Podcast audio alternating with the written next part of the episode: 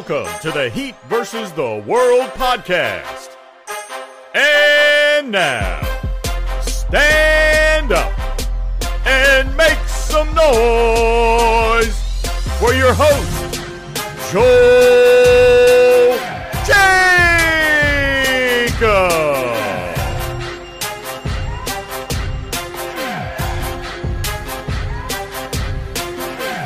What's up, Heat Nation? Welcome back to another episode of the Heat versus the World podcast. As always, I'm your host, Joel Jacob, and you can follow me on Twitter at Joel K. Jacob underscore. Without further delay, let's meet today's correspondents. First, we got Anthony.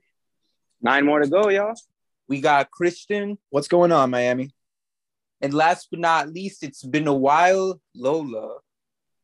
Hey guys. All right. So to begin today's episode, let's talk about this win for the Heat as Miami gets their third win of the series against Philly, winning by a whopping 35 points. After losing game three and game four, Miami came back in and had a hell of a bounce back. Leading the way for Miami, you got Jimmy Butler with 23 points, nine rebounds, and six assists. Max Strus with 19 points, four triples, and 10 rebounds. Gabe Vincent with 15 points and five rebounds as well. Victor Oladipo with 13 points, three rebounds, and three assists. Bam Adebayo with 12 points and six rebounds. PJ Tucker with 10 points, seven assists, and four rebounds of his own. And Tyler Herro with 10 points and three assists. To add on to this, you also have to acknowledge the fact that Jimmy Butler is currently averaging 28 points per game, five assists per game, and two steals per game while shooting 50% from the field this postseason. And the only other player to do something like this in a single run is none other than Michael Jordan. So, anyways, when looking back at this game and everything mentioned, like what are some points that stand out for y'all? Start us off, Anthony. Wow, Joe, I didn't I didn't know what you said about uh about Michael Jordan and Jimmy being the only ones to put up those numbers. That's actually a crazy stat. I didn't know that. Uh, but again, that's nothing surprising. Jimmy Butler continues to be the best player in this playoffs. For me, for last night, the story of the game was Max Strus, but I know we're going to get into him a little bit later. So, kind of what I want to talk about, I want to talk about Philadelphia, which is kind of bad because that's all the national media wants to talk about too. But I re- I'd be remiss to not go on my rants about how terrible the TNT broadcast is, whether it was Grant Hill making every single excuse in the book for Joel Embiid. So first of all, saying that he got smacked in the face by Dedmon when he did not get hit in the face. Dedmon got all ball. That was a great play. And then it was Charles Barkley and that Spero Dedes dude. And I even saw uh, Shannon Sharpe on uh, Undisputed today say that Joel Embiid had a psychological letdown from not winning MVP and that affected his performance. That's got to be the biggest load of garbage I've ever heard in my entire life you know, usually when a player doesn't win an award, it makes them anger, it makes them want to play harder and prove that they deserve the award. But instead of saying Embiid was sad, so he couldn't perform up to his standards, that was just a bunch of crap. It's obviously very annoying that this Heat defense gets no credit, but I mean, we're kind of used to it at that point. But other than that, I mean, everybody played really well. And if you needed a win to feel good about this team moving forward, especially after a rough trip, that's exactly what we got last night. Right. And how about you, Christian? after game four, there were two things that I knew weren't going to happen again in the series. I knew A, Miami was not going to shoot 20% from three again because they shot 23% from three in game three and 20% in game four. I said, well, that's not happening again because they were the most efficient three point shooting team in the regular season. So I knew they were going to do a little bit of a reversion back to the mean and step up their three point shooting, especially back in Miami. The second thing I knew that was not going to happen again this series is James Harden's not going to have a 16 point fourth quarter and down the stretch be making the big shots for the Sixers to stay in the lead. Now, it's not even like he had that option because Miami had this game in their grasp pretty much midway through the third quarter. But it was just an excellent game. I thought that it was going to be more of a high scoring game for Jimmy, but I'm glad to see that Jimmy kind of took a step back in the scoring and he was more focused on assisting the ball, uh, we had Strus with great contributions. We had Tyler Herro, who has been a great scorer for Miami this entire regular season. He won six man of the year, of course, but he really hasn't been showing, you know, his scoring potential in these playoffs. And I just wanted to make a comment about Tyler Herro and how he gets matched up on in the playoffs. I think that every time that Tyler Herro goes out on the floor, he's identified as the greatest scoring threat. So more often than not, the greatest defender on the other side of the ball is going to be guarding Tyler. So that's why you have players like Matisse Thybulle, you have uh, DeAndre Hunter, you have really good two way players that are going to be up in Tyler's business. And he finished with 10 points, four of eight. He was 50% from the field. That's not bad. But I was wondering how this Miami team is going to fare, even though Tyler Herro is not providing the scoring output that he did in the regular season. Fortunately enough, it seems like Miami's been able to get a grip, uh, come out with way more energy down um, in game five and just run Philadelphia off the court.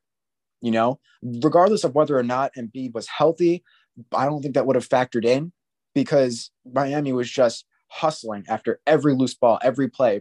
Uh, players like TJ, PJ Tucker, players like Bam, they were just diving for loose balls, you know, making the plays. And then I also want to highlight Jimmy, who it's like hard not to talk about Jimmy for this entire postseason run for Miami. But the fact that after he missed from three several times, he would cut in and try to get his own rebound. And a couple times he was successful in getting his own rebound, putting it back up or passing it out. Jimmy doesn't give up on the play. And that's what we see a lot of modern superstars doing. They miss the shot, they miss the layup, and all of a sudden they're down on themselves. It take a couple seconds to get back up the court. Jimmy is just everywhere all at once. If he misses or if that ball is coming off short rebound, you best believe Jimmy's going to be there to get it. So it was a great win.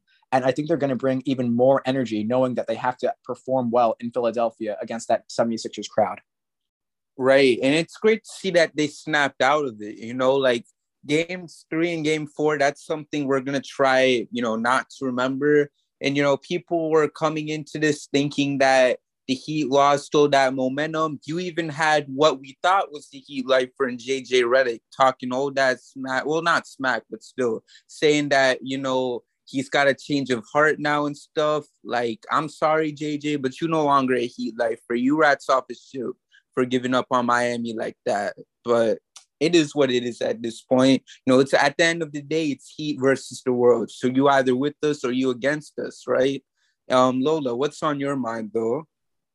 So after game three and four, I honestly didn't know really what to expect. Like I knew we were gonna shoot better because we were back home and we just shoot better at home, especially with the crowd. Um, every time we would make a three and they get it going, it's just like a rippling effect, and we just keep making more shots. So I feel like the crowd does help.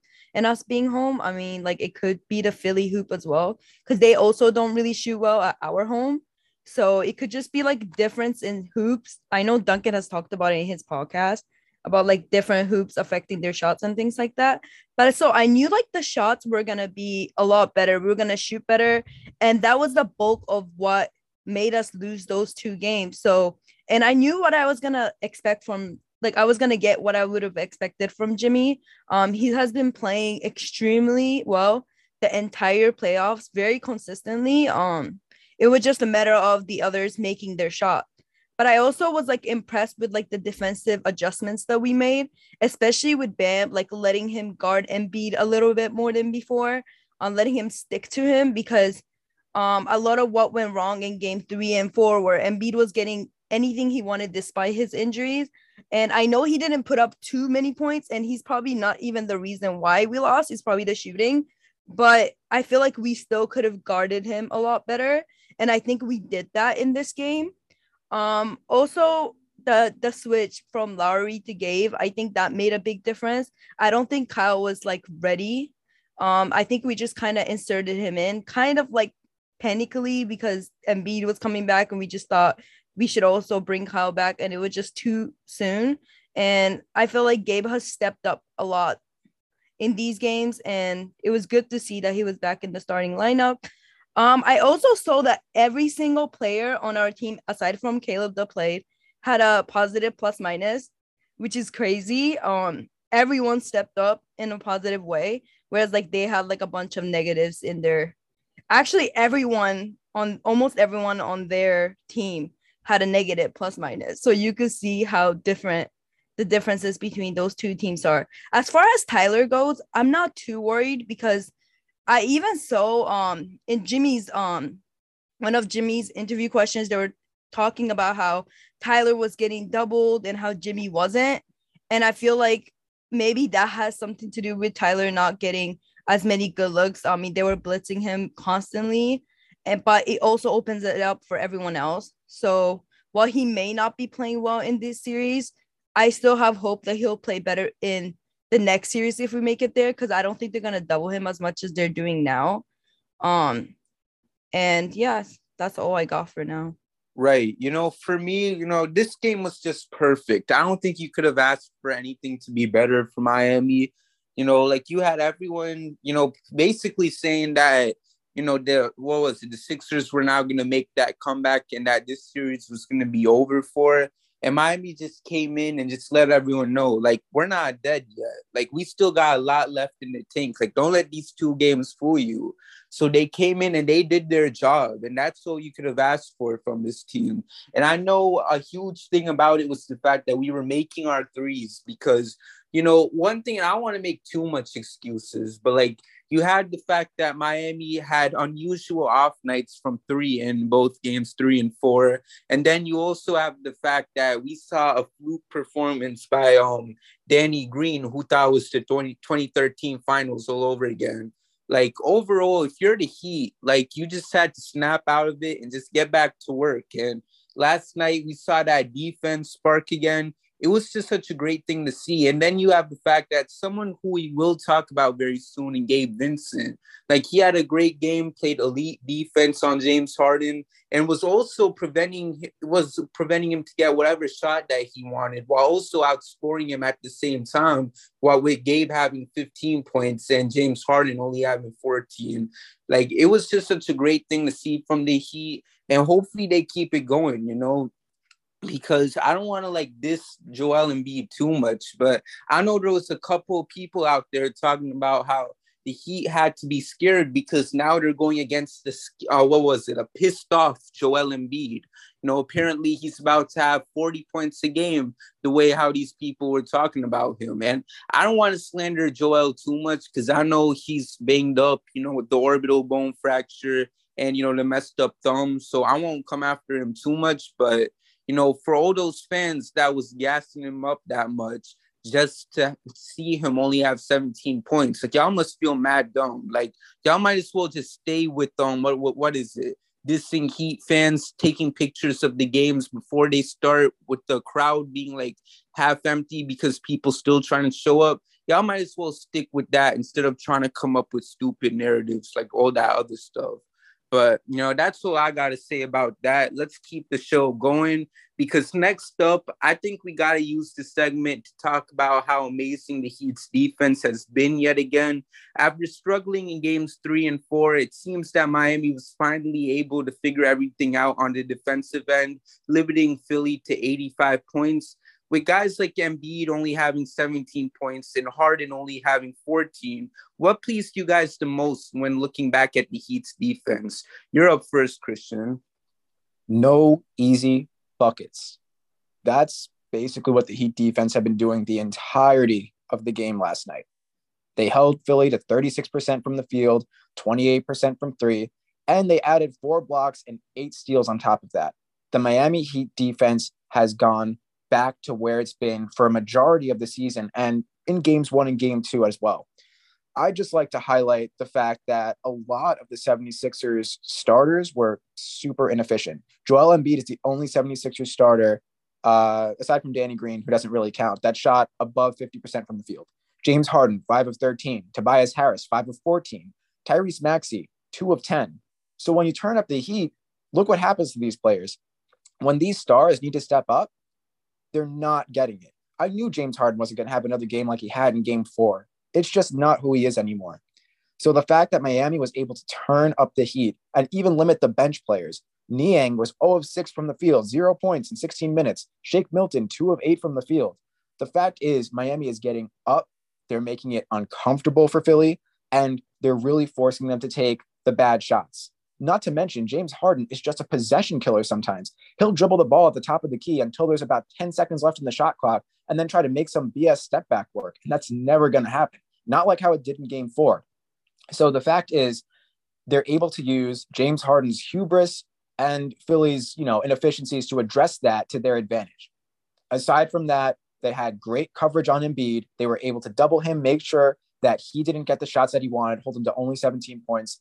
And then the rest of the Philadelphia team couldn't do anything about it. So if Miami plays even half as good defense as they did in this game, it'll easily be a 10 point win in game six, and we'll be going on to the Eastern Conference Finals. Right. And how about you, Lola? Um, I agree with a lot of the points that Christian made. Like the shots that James Harden was making down the stretch last game, like I knew that wasn't gonna continue. That is definitely not the player that he is anymore. Um, I was kind of like, damn, do we have the old James Harden back? Like there was no way. Like some of those shots just look ridiculous. Um, and Danny Green, like I heard, I heard PJ Tucker talk about how him and Bam and Jimmy went to the side and talk about the things that they wanted to change from last game to this game. And one of the things they mentioned was trying to guard Danny Green closely, trying to make sure he's not open for those threes. And it was like a huge difference from how he played in Philly. And here they held him to only four shots. And if he if their three point shooters are only like their main three point shooters only shooting four shots in a game, like we're gonna win the series because they need those shooters. Um, we've always had problems with guarding shooters in the past, and if we're doing a good job on Embiid, making sure Bam stays with him, and we also guard the shooters, these are games that we can win. And especially Jimmy, he was talking about how um, when we're not doing good def- offensively, we also let it creep up on our defense, and we start giving away more shots and not going as hard on defense. And how they wanted to fix that, they wanted to be a team that can still play great defense and have that intensity and effort when they're not doing good offensively. And that is something that Jimmy said that like the team needs to work on. And I do agree that they do need to work on that. But it's just good to see that when they play great defense, it just translates on the offensive side and we're a way better team.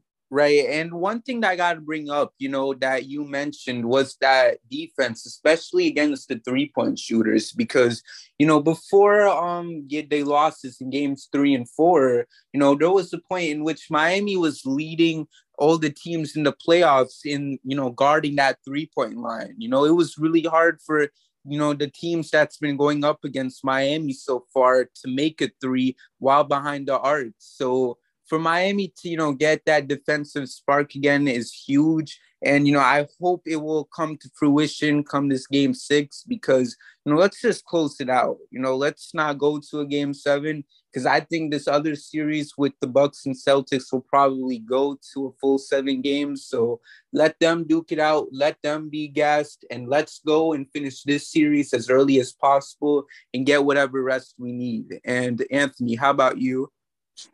Well, you guys both, you and Lola both brought up the point that the Heat tend to have a problem guarding shooters, right? I honestly think that's by design. I think you really kind of have to pick your poison, whether you want to key in on the superstars or whether you want to guard the shooters. And obviously, they tend to kind of lock down on the top guys on the other team with a lot of doubles and triple teams. And then obviously, because of that, you leave shooters open in the corner.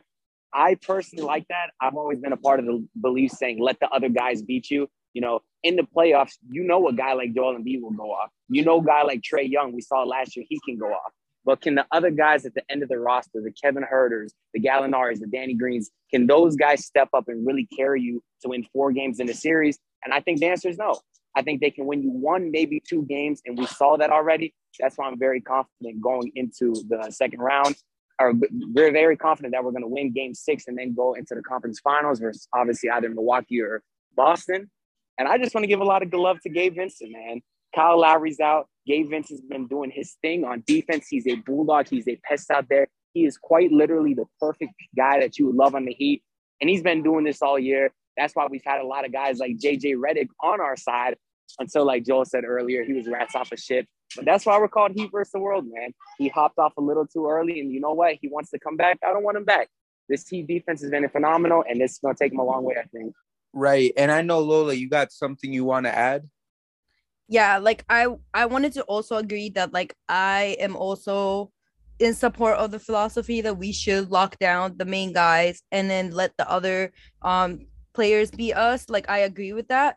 Uh, but what I've noticed with our Heat defense, especially when we're playing well, is that the other players on our team, like not the Jimmys that in the PJs that want to gamble sometimes and try to go for steals. Like the other guys on the team, they really know how to recover on the weak side. And they've been doing such a great job. I know like we kind of like was was letting our team down a little bit in the last two games, game three and four, but the other games, like they've been doing a really great job recovering on the weak side and going back to the shooters. Um they've been doing such a great job like players like gabe vincent Strus, like they have been doing such a good job covering for guys like jimmy and pj pj that likes to gamble and then go for those steals. And i just like the team effort. I feel like communication is so good and that like we're able to double and blitz and do all of those things and still recover on our shooters like it's such a great defense like it's really nice to see and it's beautiful. And I just wanted to highlight that because I feel like we've been playing such great defense the whole entire playoffs, and they deserve praise for that. Right, I agree. They do deserve praise for it because when you look at national media, you know, they always talk about the Bucks defense, you know, the Celtics defense. And I mean, okay, I get it. You know, you have a guy in in the Bucks who's a two-time defensive player of the year in Giannis and then this year's defensive player of the year on the Celtics and Marcus Smart. But you know, you gotta give the Heat their flowers as well, because you got Jimmy, who's been a great defender since day one. Same thing with Bam. And you got the same thing with PJ and all these other dogs that we got on this team. And for some reason, a lot of people like to undermine that. And it's so weird to think about because, like I said, we always hear, you know, all these people raving about, oh, the Celtics defense, Bucks. Like, come on now. Like, let's not act like the Heat aren't capable of locking people up too.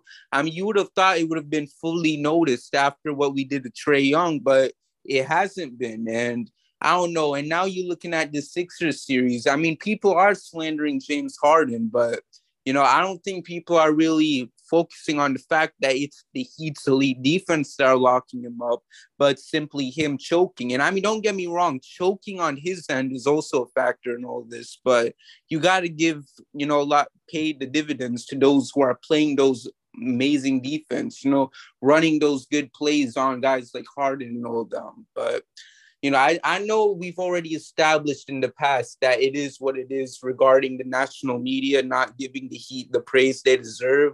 But it's times like this where like you hate it because it's like, are y'all just gonna give praise to any team not named the Heat at this point? But you know, I, I don't want to take too much time talking about that.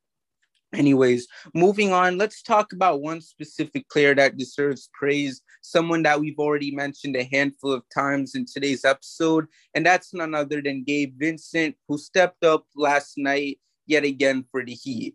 Not only did he end up outscoring James Harden for game five, he played outstanding defense as well, which was what we saw during the first round when he put the clamps on Trae Young. And considering this is his first time this year getting minutes in the playoffs, his whole career, like, what do you guys make of Gabe's game right now? Uh, give us your thoughts, Lola.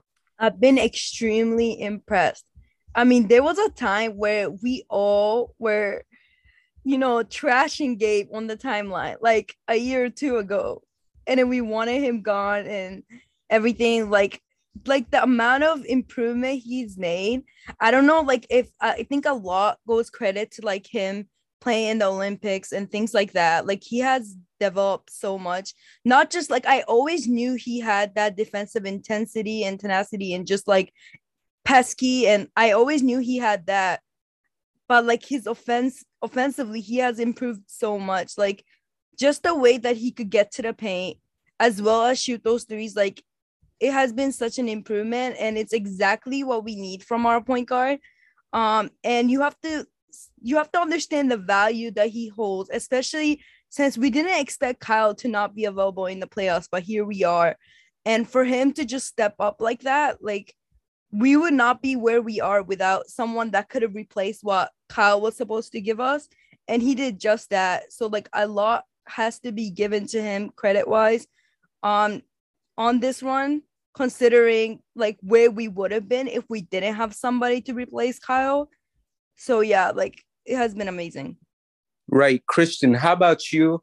I have the only stat you will need to hear regarding Gabe Vincent and these playoffs. The Miami Heat are currently now 5 and 0 when Gabe Vincent is in the starting lineup for them in the 2021-2022 postseason the effect that he has when he plays in that starting lineup. If you look at his stats, his stats don't pop off the page to you. This postseason, he's averaging 7.6 points per game, 38 from the field, which is not great, 27.9 from three, also not great. and his plus minus is 5.3. So he's having that positive net effect, but you know, his shooting's not great. His assists are all right. They're 3.2, you know, for someone who's playing 23.5 minutes this postseason. But the fact of the matter is, Gabe Vincent, when he's been put in that starting role, he's been able to lift the Miami Heat to wins. And that's the most important thing because it doesn't matter how well you play, doesn't matter how many points you score, how many assists you have. If you're contributing to your team and they're winning, that's all you can ask for. So the fact that Gabe has helped Miami to go 5 and 0 when he's in the starting lineup just says a lot about him. Because again, if you look, it's intangibles. He doesn't have the greatest stats. He's an excellent defensive player for a guard, but aside from that, you know, you think of Gabe Vincent, you think, okay, well, there's a bunch of other guards that could fit what he does, you know, but he's doing it in a starting role and he's helping contribute to the Miami Heat's winning uh, tactics. So I'm really happy to see him evolve as a player in a Miami Heat uniform. And he's just been a great contributor this postseason. So it's been excellent to watch him play. And hopefully, if he has that starting role in game six, that he can go 6 and 0 with him in the starting lineup. Right. And you know, one thing that I wanted to bring up is that, you know, I know there was some Heat fans before that was so concerned about, you know, Gabe being in the playoffs as that backup point guard because, you know, like I said earlier, like this is a guy who, you know, doesn't really have any playoff experience whatsoever. So for him to be placed in such an important role, you know, that concerned a lot of people. Like I remember when um the rumors were coming out that Goran was gonna be bought out by whatever team he was on. Yeah, I think San Antonio. When the rumor came out that he was gonna be bought out, I know there was some Heat fans saying that we could use him as a backup point guard. When the truth is, is that Miami would probably sign him just to sit on the bench and that would be it. But like some people felt that we'd be better off, you know, having a guy like Goran being the backup point guard. And then after, you know, having someone like him instead of someone like Gabe. So, you know, for Gabe to step up and show people like, nah, I'm capable of being that guy, you know, you know, being that guy that can step up, you know, coming off the bench after Kyle, you know, and then in a situation like this where Kyle can't play because of his injury. And now here he is, like you said, Christian, being 5 and 0 right now as his team starter. Like that just shows how great our team is because we're so deep and you know it doesn't matter, you know, what kind of disadvantages our players have, whether if you know our guys don't have too much experience or if our guys may might feel a little rusty being on the bench for so long.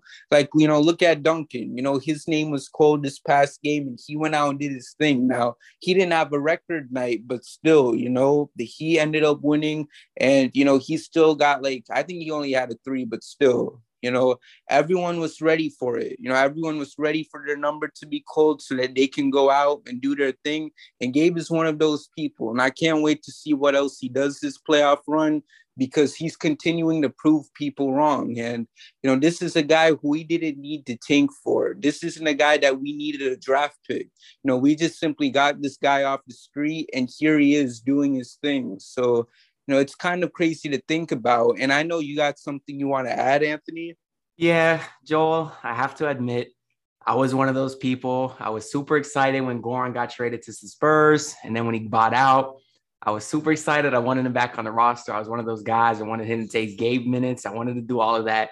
But going back and we see how, how this season ended, I could not have been more wrong on that. I honestly couldn't have been. We saw at times last year, and even in the bubble, how much of a defensive liability Goran Dragic is.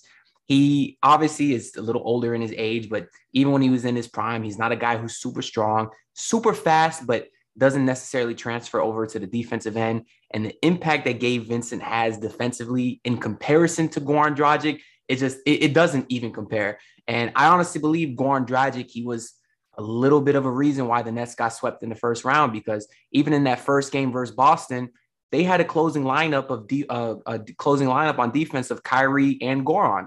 That backcourt could not guard anybody. In game one, Jayson Tatum got the layup at the buzzer because there's just no interior presence. They were blowing past guys. And I, I really, when I was watching that series, I really said to myself, wow, I don't miss having that defensive liability out there on the court, especially when you're already going to have Tyler late game in situations too. So couldn't have been more wrong on that. I didn't like Gabe Vincent last year, but super happy with what he brought this year. And he's on like a minimum deal for next year also. So how awesome is that? We get to add to him. So it's a really great piece. Right. So overall, shout outs to Gabe. And while while we can keep talking about him, it's time to move on to the next topic, and that's none other than the Heat Muse stat of the game. Before we get into it, make sure to follow Heat Muse on Twitter for all Miami Heat stats. His handle is Heat M U S E. Anyways, Max Strus had himself a game, having 19 points, 10 rebounds, four three pointers and a plus 30. He leads this playoffs in plus minus with a plus 119. And with all that being said, what do you guys make of these stats for Strus? Give us your thoughts, Anthony. Well, I am so glad you asked, Joel. Uh, for those of you that are, are fans of my YouTube channel at Anthony Denardo, you you know we got a running bit we like to do called the Strus Daddy Alert every time Max Strus goes off, we, we blow the sirens, we blow the alarms, the bells, the whistles, and we give a lot of love to Max Strus because I absolutely love what he's brought to the Heat this year. And in addition to those great stats from game five that you just mentioned, Max Strus leads the league in the or leads the postseason in plus minus, which is just awesome. And I remember in the first series, it was actually PJ Tucker. So now it's Max Strus. So just to have two Heat guys leading in such an important and vital stat is really great to see especially when a lot of people still look at Max Strus as just an offensive threat. But we've we've talked about several times his defensive progression that he's had throughout the season, and that's a huge reason why he's so big on the plus minus. And it was also pretty funny yesterday. We saw Duncan get off the bench finally, and then as soon as he got off the bench, Max Strus hit a three, and then Spo kind of waved him back towards the bench. So I felt a little bad for Duncan because of that, but obviously Duncan ended up getting a little bit of run most of it was in garbage time, but I, I don't see any way that you can play Duncan over Max Strus, even though a lot of people were calling for it. Max Strus just has the confidence that not a lot of shooters have, especially not Duncan Robinson. And when a guy has that kind of confidence, you always trust that they're going to find a way out of a slump. Right. And you know, one thing I just want to quickly bring up with what you said, you know, about Heat fans wanting Duncan to start over Strus. You know, I guess that's what you call the overreactions because, you know, when you have the Heat losing two straight games, especially in the playoffs, people are gonna panic like crazy, and that's gonna you know, cause people to say like, "Oh, we need to change." You know, we need this, we need that, because you know when Duncan was struggling earlier in the season, you know, you had a lot of people that was calling for you know Strus to start over him. So the fact that now that he had that slight struggle, losing games three and four, and now we're seeing people wanting Strus to be benched and Duncan starting again. Like it just shows how crazy people's opinions can change. Like once the slightest of bad things happens, but you know, last night, you know, Strus went and he showed what he's capable of doing. You know, he can do things on both ends of the floor. And while I got a lot of respect for Duncan, you know, a guy like Max, you know, he's just proven so much value, especially because what's his record? I think the Heat are like what 20 and 7 or something like that when he starts now like it just goes to show like how great Miami is at developing these guys because this is another undrafted player we have. This is another guy that's only going to be making like three and a half million dollars next season for us, along with Gabe Vincent. So it's just another steal for the Heat, and you just can't help but feel so grateful that we got a front office that knows how to get these diamonds in the rough. And let's see, uh, Christian, what about you?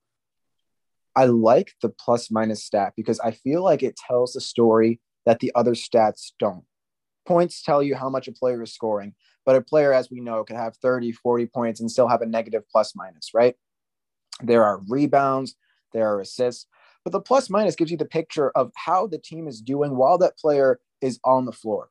So the fact that the Miami Heat outscored Philadelphia by 36 last game while Strus was on the floor is sensational. And he's leading the postseason in plus minus, which means that there's no one who is, has just like a better net effect on the floor. So when you think about what Strus is doing, he's efficient from the field. He's letting the game come to him, and Miami's finding him for his open shots. On the defensive end, he's able to lock down, make a couple shots more difficult for the opposition, and all of a sudden, you know, he's racking up that plus minus. And it's just a telltale sign of how great a player can be if your plus minus is 36 and you only have 19 points, say he only had five points. The fact that the Heat are doing that well with him on the floor shows that he's making a great contribution to them, developing a lead, increasing the lead, and maintaining the lead. And I'm just looking back now. Historically, the greatest plus minuses in a single postseason run. At the top, we have Stephen Curry, 2016 17, with a plus minus of 245. A lot of these players that are on this list happen to go on to win the NBA Finals, obviously. You have players like Kobe Bryant with a plus 213 in 2000, 2001, LeBron 2015 16 with a plus 209. I'm not going to go too much more down the list because we realize that these are players who are all time greats. They've won finals, they've won finals MVPs, they're excellent. I'm not saying Strus is anywhere in the range of those players, talent wise or legacy wise, at this point, maybe ever. But the fact is, is that if Strus is a plus 119 right now, say that goes into like a plus 200, which is entirely possible if the Heat make it to the finals. If he goes to a plus 200, that would be the seventh or let's see, seventh, eighth, yeah, the eighth best. Nope. Yeah, seventh best. Seventh best plus minus in a single NBA postseason. That's just incredible what he's doing so far through these games that he's played. So I'm happy for him. And I love to see the effect that he has on the floor. And as you said before, Joel, it's value, value that Strus is providing as a player that went undrafted, again, making 3.5 million next season, and you have this type of utility out of him. So again, it's not all about all about the numbers. It's not about the points, not about the rebounds. And I don't like looking to advanced metrics and advanced stats because that's how frauds like Nikola Jokic end up winning the MVP two years in a row. The MVP award is just a participation trophy. You played the most games, you had the most decent stats. All right, let's give it to you. It's numbers like the plus minus that really show you where a player stands and how they truly affect the game when they're out on that floor. So it's excellent, and I hope he keeps it up. I agree. And one thing I want to say is that if Jimmy Butler doesn't win Finals MVP, you know, if this Heat team does win the championship, I'm all for Max Strus winning it too. Because, like you said, Christian, we've seen some guys on that list you brought up win the Finals MVP. So, you know, I'm just saying, I, I would like a surprise maybe if Jimmy couldn't win it, you know. So, Max Strus for Finals MVP. We'll make that the campaign if Jimmy for some reason can't win it, if the Heat win the chip. And then Lola, what's on your mind? Joe, first of all, I would be a thousand percent against anyone but Jimmy winning that. I would literally protest like no, not Strus. But yeah, um, it's crazy because we had our sniper, we had our best three-point shooter on our team and he's getting no minutes. And it's all because Strus can not only shoot just as well as Duncan, if not more, but he also can play defense. And we didn't have that in Duncan. We couldn't play Duncan and Herro at the same time because they were defensive liabilities. And that was one of the biggest issues we had last season, where it was like either you attack Herro or you attack Duncan. And it was just not good. And Strus um might not be the best individual defensive player, but he is a good defense uh team defense player and he's good at recovering, he's good at helping. And honestly, I never expected him to shoot the three as well as he do. Um but I'm glad and he also could attack the rim as well. So he has more um different you know different things he could do um which makes him more unpredictable than Duncan. Duncan is pretty predictable. Um and yeah, like I when we heard that like oh Duncan hasn't been playing and they should be trying Duncan and like we were all excited to see Duncan play and then Max Juice comes out and just annihilates any shot of Duncan playing. It's just it was just crazy and I feel like we kind of should play Duncan just to just to put that kind of reminder in Juice, like you know like your spot isn't solid. Like you got to continue to play the way you've been playing. You got to continue to shoot the way you've been shooting for us to have a chance. And if you're not then we always have a backup on the bench ready to play. Right i agree. You know for miami it's just like i said i don't want to keep talking about the development system because i feel like it's something that i've been talking about in multiple episodes now. But come on like you look at these guys Miami is able to find, you know, because we've already talked about two undrafted players now in a specific segment in Gabe Vincent and Max Strus. So, you know, overall, I mean, like I said, if the Heat do end up winning the championship, like it's just going to be such an amazing story because to have nine undrafted players on the squad and be able to accomplish such a feat like that you know one thing you just got to do is trust the culture you know since philly fans want to do the trust the process thing and still can't even make it to the conference finals you might as well trust the culture at this point because at least we have made it to the finals while trusting it. Anyways i want to keep talking about that because we've talked so much this whole episode looking back at game five so let's go right into this upcoming game for the heat as we talk about game six. Uh, with miami having the chance to close the series in philly what's everyone's expectations for this upcoming game? Uh, let's see. Start us off christian. It's going to be a little bit more of a difficult game because i think home court advantage takes place a little bit more in this series than in the other series we've seen this playoffs just around the league. I think it comes down to the Philadelphia fans. Uh, they're a very nasty bunch. I think that they just kind of get not in the heads of Miami players, but they definitely make it a lot more difficult to hit shots. I don't know how else we could explain that Miami went from the best three point shooting team in the regular season to shooting 23% and 20% in games three and four in Philadelphia. So I'm hoping that Miami takes the energy that they had from game five and brings it back for game six. I don't anticipate big games from anyone on the Philly side of things. Um, if Harris and Maxey step up, you know, that could cause some problems. But I think we're going to see a pretty balanced effort between Jimmy and Tyler and Strus. And, you know, our role players are going to step up too. This series should end in six. It should end in Philadelphia and those fans are just going to be crying the whole way home because Miami's got this in the bag. Right. And you, Lola? So I definitely don't want to see this go to seven games. I wanted to end the next game because I feel like when you go to game seven, it really becomes unpredictable and anyone can win. And we really don't want to be in that position. Um, I don't want to be one of those fans that like talk about the refs and things like that. But if they don't allow us to play our physical defense, like the way they let us play last game. If they if they call every nitty little touches like they did in game three and four, it's gonna be really hard for us to win because I don't know how we're gonna shoot considering we haven't shot well in Philly. And if we can't even play the physical defense that has been working for us, and if they call every little thing we do on Embiid, um, I don't know how it's gonna go. So I'm really hoping like we don't have the same refs we had in game four. And that Strus does continue to shoot the way he did last game and take that confidence with him. Um, I already know Jimmy's gonna bring it.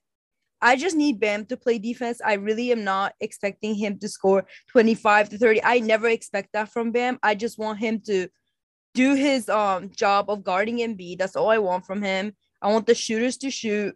I want Jimmy to play how he's been playing. I want Gabe to defend and attack the ball the way he's been doing. And yeah, as long as the refs let us play our defense the way we played last game, I think we have a really good shot of winning and just going on to the next series, as we should, because we don't know how the Bucks and the Celtics series are gonna go, and we really do need the rest. And any advantage we can take from that, um, going into it, we don't want to be banked up just as much as they are um, because the next series is definitely going to be 10 times harder than this will ever be. So the more prepared we can be going into the next series, the better off we're going to be overall. So I really hope we do take the next game. Mm-hmm. And how about you, Anthony? Joel, I got a question for you, man. You can hear me? Man, I hear you.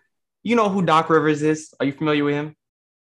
Um, you know, the, the name rings a bell. Can you tell me more so, about him? So so go ahead and tell me what do you think he's cooking up, Joel? What do you think Doc Rivers is cooking up?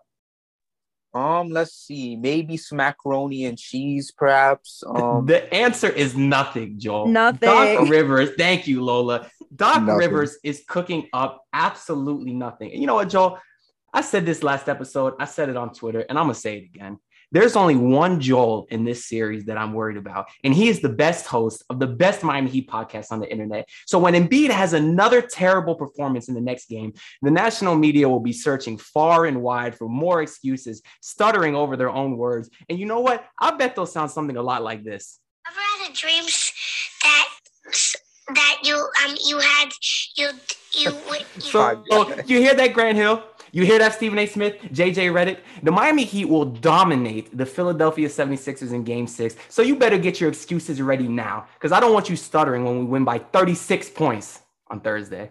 That's it. Man, Play that's peppers. Roll the music, Joel.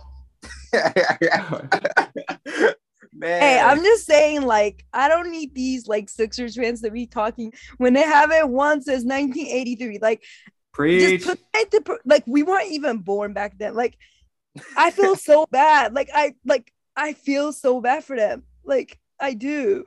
And man, and they they were once like once like, they out here posting pictures of the crowd. Like y'all, is, is it that bad for y'all that you guys start posting pictures of the seats just to provide an argument at this point? Like, keep saying what you gotta say, Lola.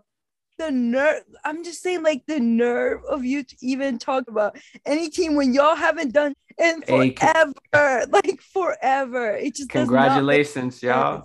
Congratulations, y'all. We scored as many points as Ben Simmons did for Philly this year. Congratulations, y'all. Bro, they got the biggest mouth for like accomplishing the least. That's all I gotta say.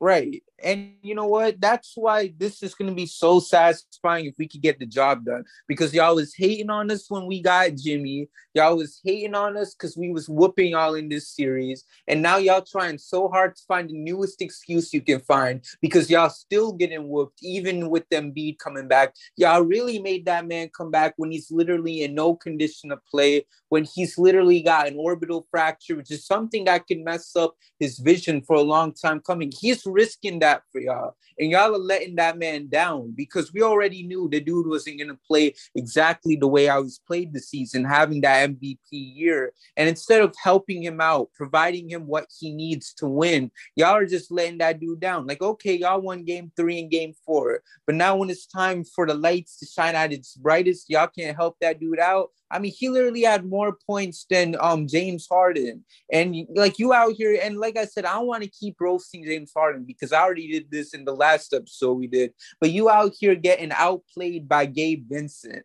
Like, come on now. Like, don't you feel any shame, especially for all you Harden stands out there that was out here talking about what is it that D that he was better than D Wade? Like y'all need to stop at this point. The argument is looking mad sad, and y'all looking more pathetic at this point. So honestly, just end this. Let's end this series, you know, mercifully, and let's just move on. You know, let's see what happens in that Celtics and Bucks series, and you know, let's just trust the culture and not the process. Y'all already know the vibes at this point. Anyways, Oh, we shit. talked. Exactly. So, anyways, we talked so much on today's episode. Um, make sure to follow us on Twitter and Instagram at HVTW Podcast while checking out our website at HVTWpodcast.wordpress.com. That way, you still have access to 24 7 Miami Heat content, even when we're not recording a new episode. Also, we hope you guys love today's episode because we'll be recording a new pod after every playoff victory for the Heat, meaning that if God is willing, we'll have at least nine more episodes to record before we officially wrap up season two of Heat versus the World.